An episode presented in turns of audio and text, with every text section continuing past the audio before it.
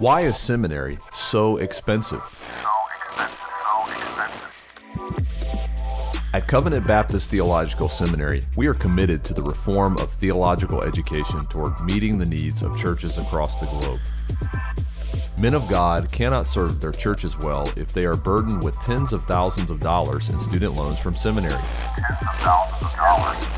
At C B T S, you can receive a robust theological education for nearly four times less than other institutions. To find out more about how you can receive an accredited theological degree at a cost that you can afford, visit c b t seminary dot org.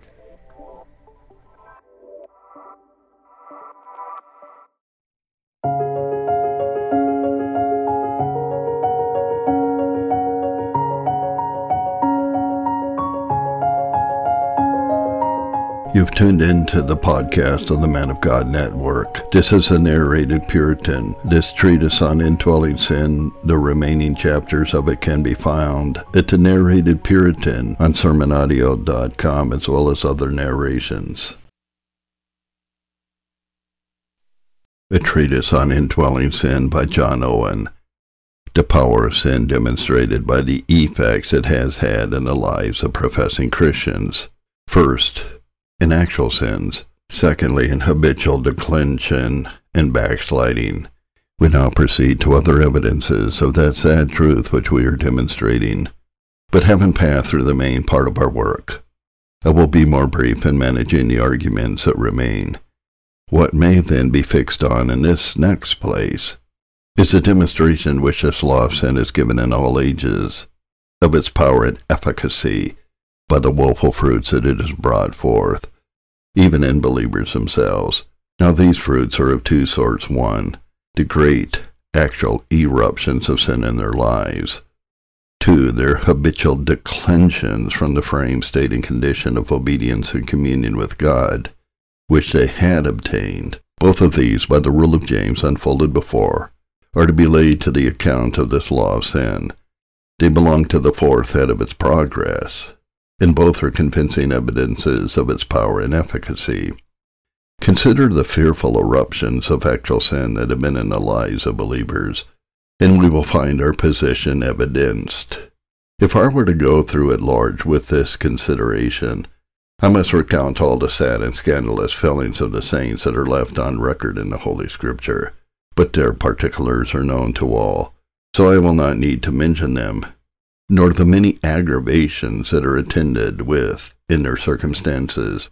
Only a few things may be remarked that tend to render our present consideration of them useful, such as number one, most of these professing Christians, compared to other men, were not the lowest form or ordinary sort of believers, but men who had a particular eminence on account of walking with God in their generation. Such were Noah, Lot, David, Hezekiah, and others. They were not men of an ordinary size, but higher than their brethren, head and shoulders above them in their profession, and indeed in real holiness. Surely it must have had a mighty efficacy, if it could hurry such giants in the ways of God into such abominable sins as they fell into. An ordinary engine could never turn them away from the course of their obedience. It was a poison that no athletic constitution of spiritual health, no antidote, could withstand. Number two, and these very men did not fall into their greatest sins at the beginning of their profession, when they had but little experience of the goodness of God, of the sweetness and pleasantness of obedience, of the power and craft of sin, of its impulsions, solicitations, and surprisals. But after a long course of walking with God, and after acquaintance with all these things together with innumerable motives for watchfulness, Noah, according to the lives of men in those days of the world, had walked uprightly with God some hundreds of years before he was so surprised as he was. In Genesis nine, righteous Lot seems to have been towards the end of his days before he defiled himself with the abominations recorded. David, in a short life, had as much experience of grace and sin, and as much close spiritual communion with God as any of the sons of men ever had, before he was thrown to the ground by this law of sin. So was it with Hezekiah in his degree, which was not the least. Now to attack such persons, so well acquainted with its power and deceit, so armed and provided against, who had been conquerors over it for so many years, and to prevail against them, argues for a power and efficacy too mighty for anything but the Spirit of the Almighty to withstand.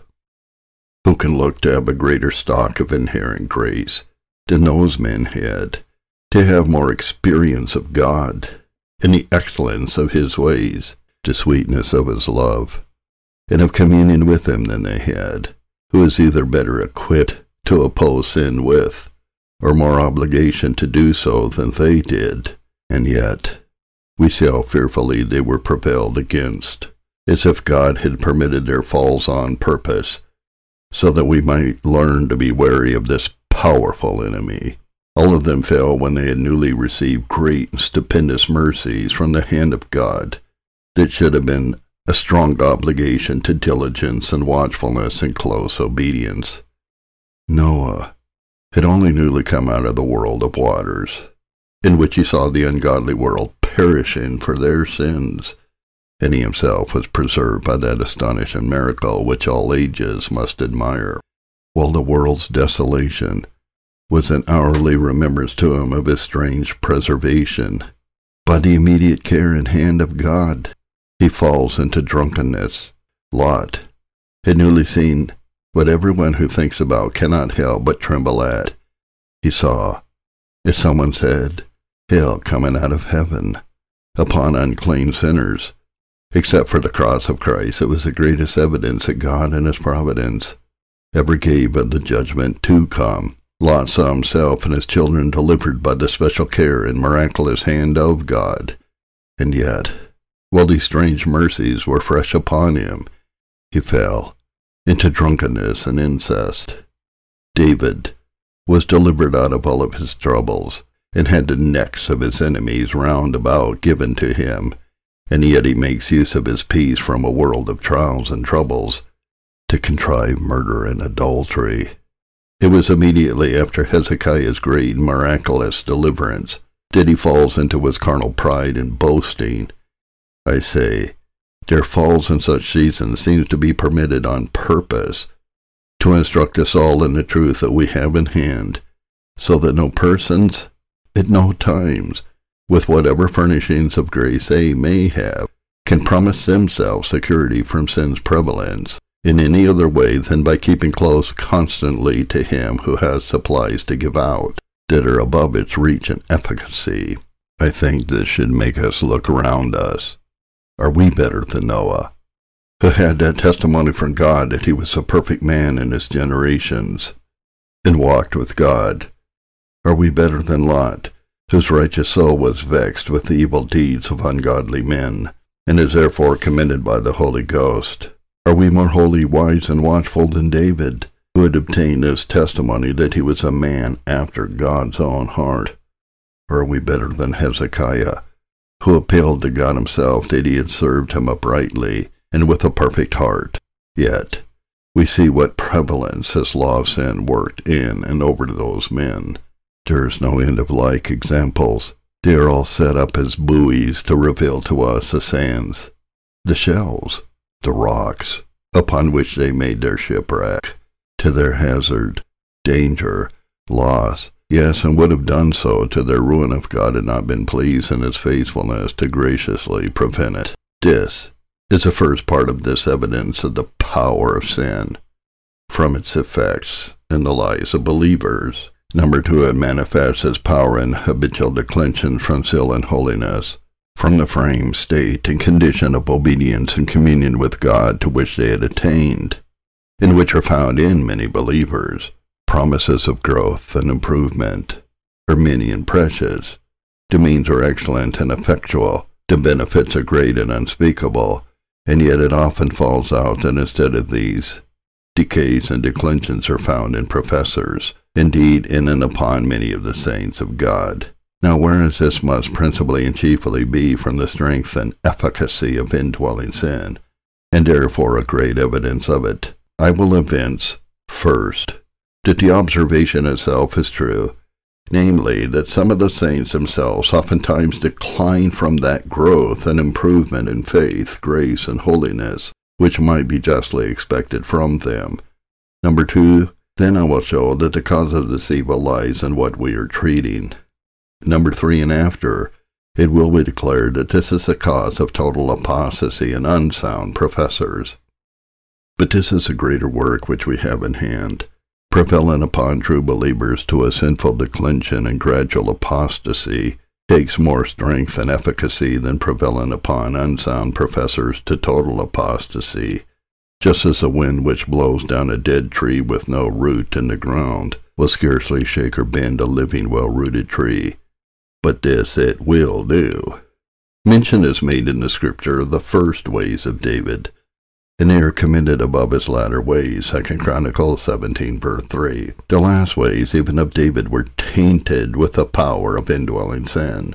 Though we have mention only of the actual eruption of sin, yet that uncleanness and pride which was working in him and numbering the people were certainly rooted in a declension from his first frame. Second Samuel twenty-four, ten. Those rushes did not grow without mire. David would not have done so in his younger days when he followed God in the wilderness of temptations and trials, full of faith, love, humility, brokenness of heart, zeal, tender affection for all the ordinances of God, all of which were immanent in him, but his strength is impaired by the efficacy and deceitfulness of sin. His locks were cut, Judges sixteen, verse seventeen, and he becomes a prey to vile lusts and temptations. We have a notable instance in the Revelation, and most of the churches that our Savior awakens to consider their condition. We may single out one of them. There were many good things in the church of Ephesus, Revelation two, verses two and three, for which it is greatly commended, yet it is charged with a decay, a declension, a gradual falling off, an apostasy, Revelation two, verses four and five. You have left your first love. Remember therefore from where you have fallen, and repent, and do the first works.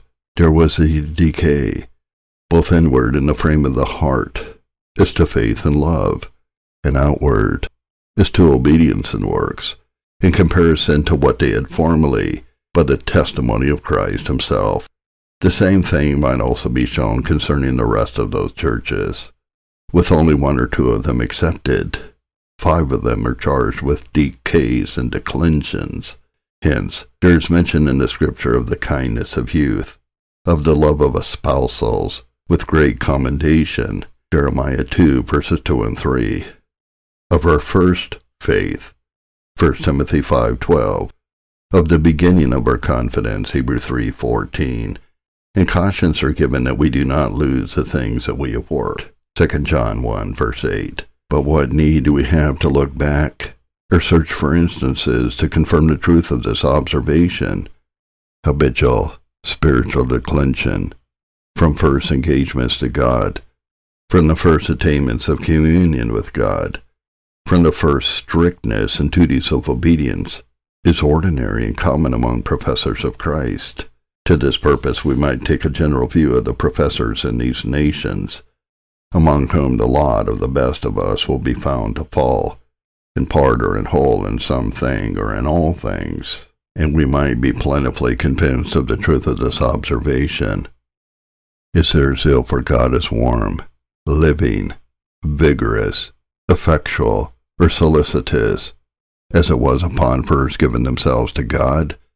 Or rather, is there not a common slight selfish frame of spirit that has come in its place upon most professors? Iniquity is abounded, and their love is grown cold.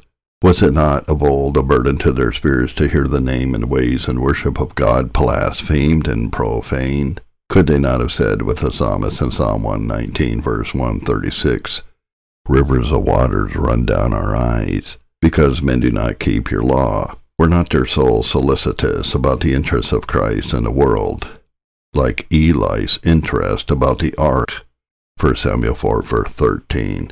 Did they not contend earnestly for the faith once delivered to the saints, and every parcel of it, especially those in which the grace of God and the glory of the gospel was especially concerned. Did they not labor to judge and condemn the world by a holy and separate conduct?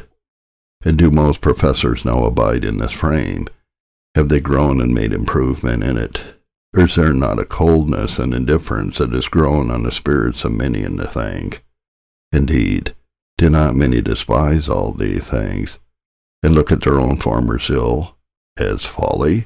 May we not see many, formerly esteemed in their ways of profession, who have daily become a scorn and reproach through their miscarriages, and justly so, to the men of the world? Is it not with them as it was of old with the daughters of Zion in Isaiah three, verse twenty-four, when God judged them for their sins and wantonness?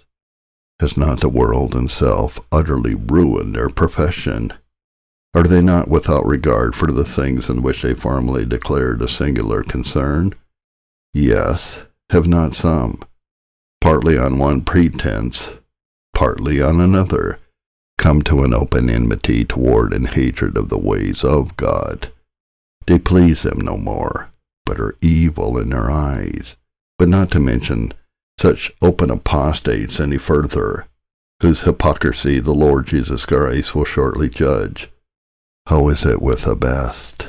Have not almost all men grown cold and slack as to these things? Are they not less concerned in them than they were formerly? Have they not grown weary and selfish in their religion, and so things are indifferent at home, and they scarcely care how they go abroad in the world? At least, do they not prefer their ease, credit, safety, and secular advantages before these things? This is a frame of mind that Christ abhors, and he declares that those in whom it prevails are none of his. Some indeed seem to retain a good zeal for truth, but in what they make the fairest appearance, in that they will be found to be most abominable. They cry out against errors, not for truth, but for party's sake, and interest's sake.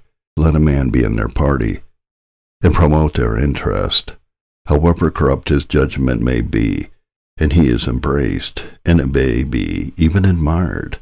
This is not zeal for God, but for a man's self. It is not the zeal of your house has eaten me up, but, Master, forbid them, because they do not follow with us. It would doubtless be better for men never to pretend to any zeal at all, than to substitute such wrathful selfishness in its place.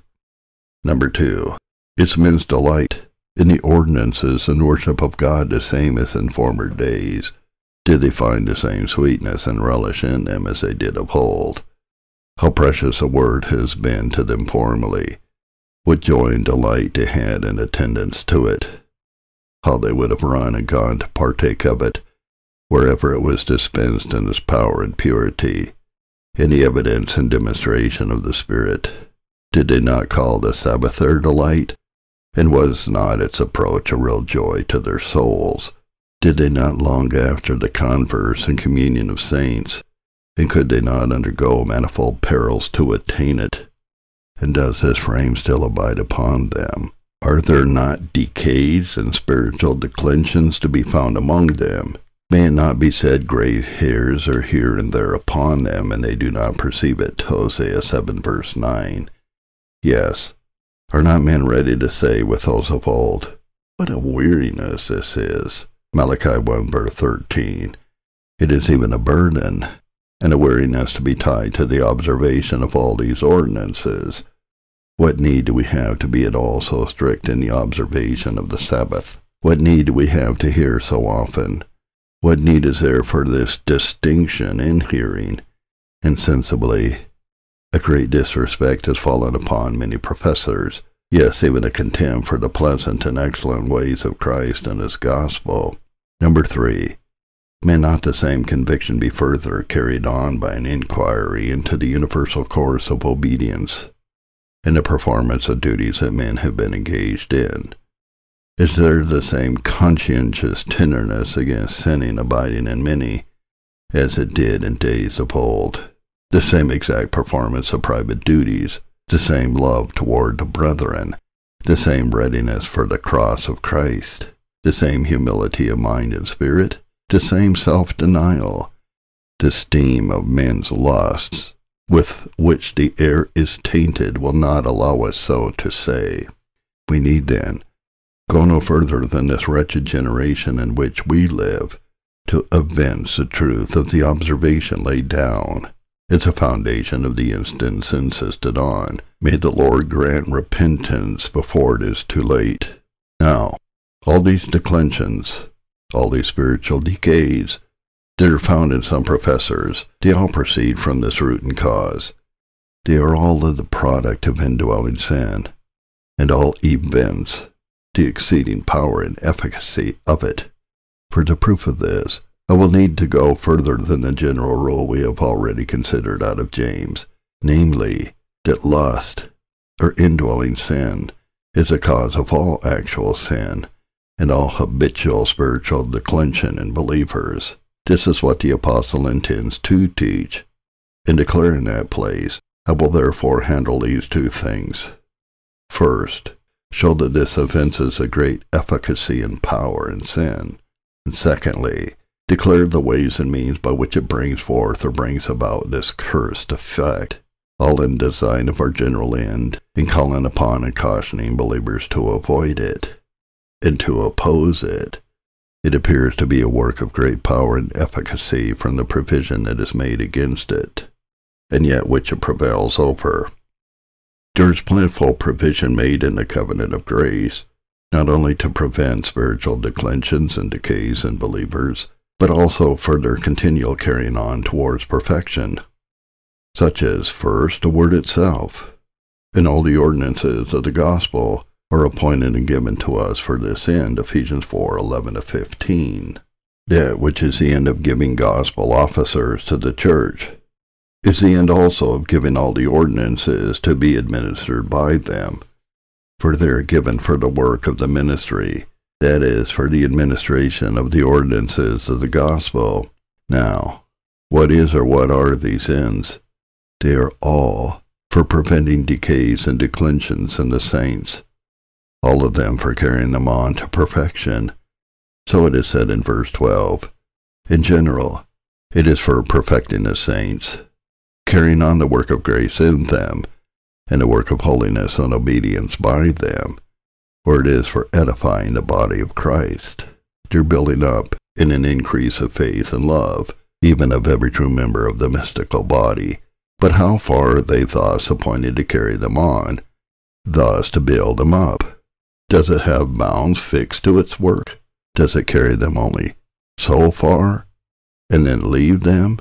No, says the Apostle in Ephesians four, verse thirteen, till we all come, in the unity of the faith, and of the knowledge of the Son of God, to a perfect man, to the measure of the stature of the fullness of Christ. The dispensation of the word of the gospel, and the ordinances of it, is designed for our help, assistance, and furtherance, until the whole work of faith and obedience is consummate. It is appointed to perfect and complete that faith, knowledge, and growth, and grace, and holiness, which is allotted to us in this world.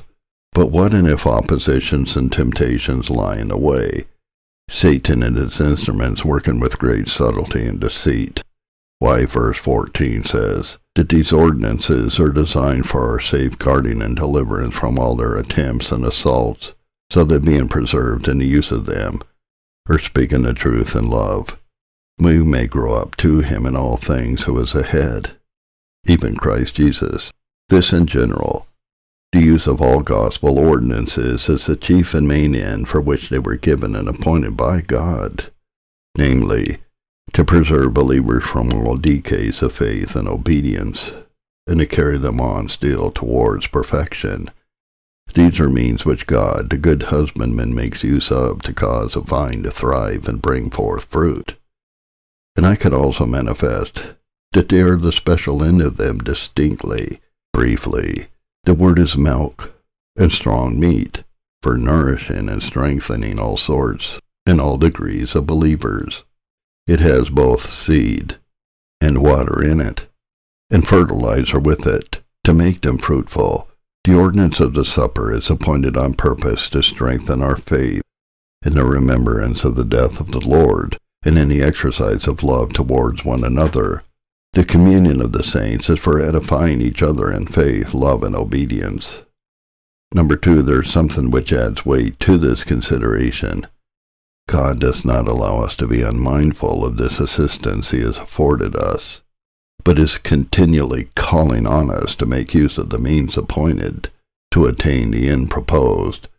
He shows them to us, just as the angel showed the water spring to Hagar.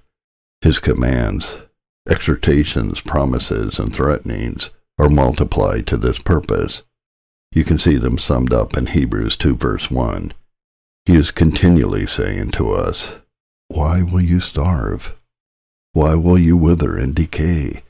Come to the pastures provided for you, and your soul shall live." If we see a lamb run from the fold into the wilderness, we are not surprised if it is torn and rent by wild beasts. If we see a sheep leaving its green pastures and water courses to abide in dry heaths, we do not consider it a marvel, nor inquire further if we see him lean and ready to perish. But if we find lambs wounded in the fold, we wonder at the boldness and rage of the beasts of prey that dare to attack them there. If we see sheep pining in full pastures, we judge that they are diseased and unsound. It is indeed no marvel that poor creatures who forsake their own mercies and run away from the pasture and fold of Christ and His ordinances are torn and rent with a various lusts and pine away with hunger and famine. But to see men living under and enjoying all the means of spiritual thriving, and yet for them to decay spiritually and not be fat and flourishing, but rather pine and wither daily, this argues for some secret powerful distemper, whose poisonous and noxious qualities hinders the virtue and efficacy of the means they enjoy. This is indwelling sin. It is so terrifically powerful, so effectually poisonous, that it can bring leanness on the souls of men in the midst of all precious means of growth and flourishing. It may well make us tremble to see men living under and in the use of the means of the gospel, preaching, praying, the administration of the sacraments, and yet every day they grow colder than others in their zeal for God. They grow more selfish and worldly, and even habitually decline as to the degrees of holiness which they had attained to. Number three, together with the dispensation of the outward means of spiritual growth or improvement, there are also supplies of grace continually afforded to saints from their head, Christ. He is the head of all the saints, and He is a living head, and such a living head that He tells us that because He lives, we also shall live. John fourteen verse nineteen. He communicates spiritual life to all that are His. In Him is a fountain of our life, which is therefore said to be hidden with Him in God. Colossians three verse three, and He gives His life to His saints by quickening them by His Spirit. Romans eight verse eleven, and He continues giving it to them by the supplies of living grace which He communicates to them. From these two, His quickening of us, and His continually giving out supplies of life to us, He is said to live in us. Galatians two verse twenty, I live, yet not I, but Christ lives in me. The spiritual life which I have is not mine own. It was not adduced from myself, nor is it maintained by myself, but it is merely and solely the work of Christ, so that it is not I that live, but He lives in me, the whole of my life being from Him alone. Nor does this living head communicate only a bare life to believers, that they should merely live and no more, a poor, weak, dying spiritual life, as it were, but He gives out sufficiently to afford them a strong, vigorous, thriving, flourishing life. John ten verse ten. He comes not only that His sheep may have life, but that they may have it more abundantly, that is, in a plentiful manner, so they may flourish, be fat and fruitful. Thus is it with the whole body of Christ, and every member of it. Ephesians four verses fifteen and sixteen, that we should grow up into Him in all things, which is the head, even Christ, from whom the whole body fitly joined together, and compacted by that which every joint supplies, according to the effectual working in the measure of every part, makes increase of the body to the edifying of itself in love. The end of all communications of grace and supplies of life from this living and blessed head is the increase of the whole body, and every member of it, in the edifying of itself in love. His treasures of grace are unsearchable, his stores are inexhaustible, his life, the fountain of ours, is full and eternal. The heart is bounteous and large, his hand is open and liberal, so that there is no doubt that he abundantly communicates to all his saints supplies of grace for their increase in holiness. Why, then, is it that they do not all flourish and thrive accordingly? As you may see, it oftentimes happens in the natural body, so it is here. Even though the seat and rise of the blood and spirits and head and heart are excellently good and sound, yet there may be a withering member in the body. Something intercepts the influence of life to it, so that even though the heart and head perform their office, and given the supplies no less to that member than they do to any other member, yet the total effect produced is merely to keep it from utterly perishing. It grows weak and decays every day. The withering and decaying of any member in Christ's mystical body is not for lack of his communication of grace for an abundant life, but from the powerful interception that is made of its efficacy by the interposition and opposition of indwelling sin. This is why it is that where lust grows strong, a great deal of grace will only keep the soul alive, and not give it any eminence and fruitfulness at all. Oftentimes Christ gives very much grace where not many of its effects appear. It spends its strength and power in withstanding the continual assaults of violent corruptions and lusts, so that it cannot put forth its proper virtue towards further fruitfulness. It is like a virtuous medicine that is fit both to check vicious and noxious diseases, and to comfort, refresh, and strengthen our nature. If the evil disease is strong and greatly prevailing, then medicine spends its whole strength and virtue in subduing and correcting it, thus contributing much less to the relief of our nature than it would do if it had not met with such opposition. So is it with thy salve and healing grace which we have abundantly from the wings of the Son of Righteousness. It is oftentimes forced to exert its virtue to oppose and to contend against, and in some measure subdue prevailing lusts and corruptions. This is why the soul does not receive that strengthening for duties and fruitfulness which it might otherwise receive from such grace. How sound, healthy, and flourishing, how fruitful and exemplary in holiness might many a soul be, and with the grace continually communicated to it from Christ. But by reason of the power of indwelling sin, the soul may not be dead, but it is weak, withering, and useless. And this, if anything, is a notable evidence of the efficacy of indwelling sin, that it is able to put such a stop and check to the mighty and effectual power of grace, so that notwithstanding the blessed and continual supplies that we receive from our spiritual head, many believers yet decline and decay, and do it habitually, compared to what they attain to, their last ways not corresponding to their first ways. This makes a vineyard and a very fruitful hill produce so many wild grapes, and make so many trees barren and fertile lands, Isaiah ten verse eighteen. Besides the continual supplies of grace that are constantly communicated to believers, according to the tenure of the covenant, which keeps them so that they thirst no more, that is, to total indigence, there is also a readiness in the Lord Christ to yield particular help to his souls, as their occasions require.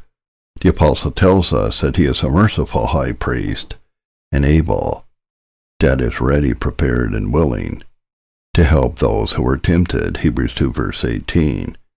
And on that account we are invited to come with boldness to the throne of grace, that we may obtain mercy and find grace to help in time of need. That is grace that is sufficient, timely, and suitable to any special trial or temptation that we may be exercised with. Our merciful high priest is ready to give out this special timely grace over and above those constant communications of supplies of the Spirit which we mentioned before. Besides the never-failing springs of ordinary covenant grace, he is also particular refreshing showers for times of drought. And this is exceedingly to the advantage of the saints for their preservation and growth in grace. And very many more of like nature may be added. But now I say, notwithstanding all these, and the remainder of like importance, such is the power and efficacy of indwelling sin, so great is its deceitfulness and restlessness, so many are its wiles and temptations, that it often occurs that many believers, for whose growth and improvement all this provision is made, yet go backward and decline, as was shown, even as to their course of walking with God. Samson's great strength fully evidenced itself when he broke seven new strands and seven new cords with which he was bound, like burning twine and thread. The noxious disease in the body which is so stubborn that no use of the most sovereign remedies can prevail against it, ought to be regarded, such as this indwelling sin. If it is not washed over, it breaks all the cords made to bind it. It blunts the instruments appointed to root it up. It resists all healing medicines, however sovereign, and it is therefore assuredly of exceeding efficacy. Besides this, believers have innumerable obligations on them from the love of God, from the command of God to grow in grace, to press forward towards perfection, because they have abundant means provided for them to do so. And doing so is a matter of the greatest advantage, profit, sweetness, and contentment to them in the world. It is a burden, the trouble of their souls, that they do not so do, that they are not more holy, more zealous, useful, or fruitful, that they do not desire it above life itself. They know it is their duty to watch against this enemy, to fight against it, to pray against it. And so they do. They more desire this enemy's destruction than the enjoyment of this entire world and all it can afford them. And yet, notwithstanding all this, such is the subtlety and fraud and violence and fury and urgency, an importunity of this adversary, that it frequently prevails to bring them into the woeful condition mentioned. This is why it is with believers sometimes that it is with men in some places at sea. It may be that they have a good and fair gale of wind all night long. They ply their tackling, attend diligently their business, and perhaps take great contentment to consider how they proceed in their voyage. In the morning, or after a time, coming to measure what way they have made, what progress they have had, that they find that they are far behind where they were, instead of getting one step forward, falling into a swift tide or a current that goes against them.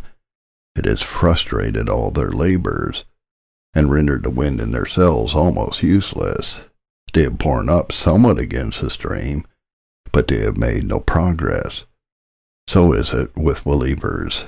They have a good gale of supplies of the Spirit from above. They attend to their duties diligently, pray constantly, hear attentively, and omit nothing that may carry them on their voyage towards eternity. But after a while, coming seriously to consider, by the examination of their hearts and ways, what progresses they have made, they find that all their assistance and duties have not been able to bear them up against some strong tide or current of indwelling sin. It has kept them indeed from being driven and split on rocks and shells. It has preserved them from gross scandalous sins, yet they have lost in their spiritual frame, or have gone backwards, and are entangled under many woeful spiritual decays. This is a notable evidence of the life of sin, about which we are treating. Now, because the purpose of our discovering this power of sin is that we may be careful to obviate and prevent it in its operation, and because of all the effects it produces, There is none more dangerous or pernicious than what we last insisted on, namely, that it prevails on many professors to a habitual spiritual declension from their former ways and attainments, notwithstanding all the sweetness and excellence which their souls have found in them. I will therefore, as said, next consider by what ways and means, and through what assistance, it usually prevails in this way, so that we may be better instructed to watch against it.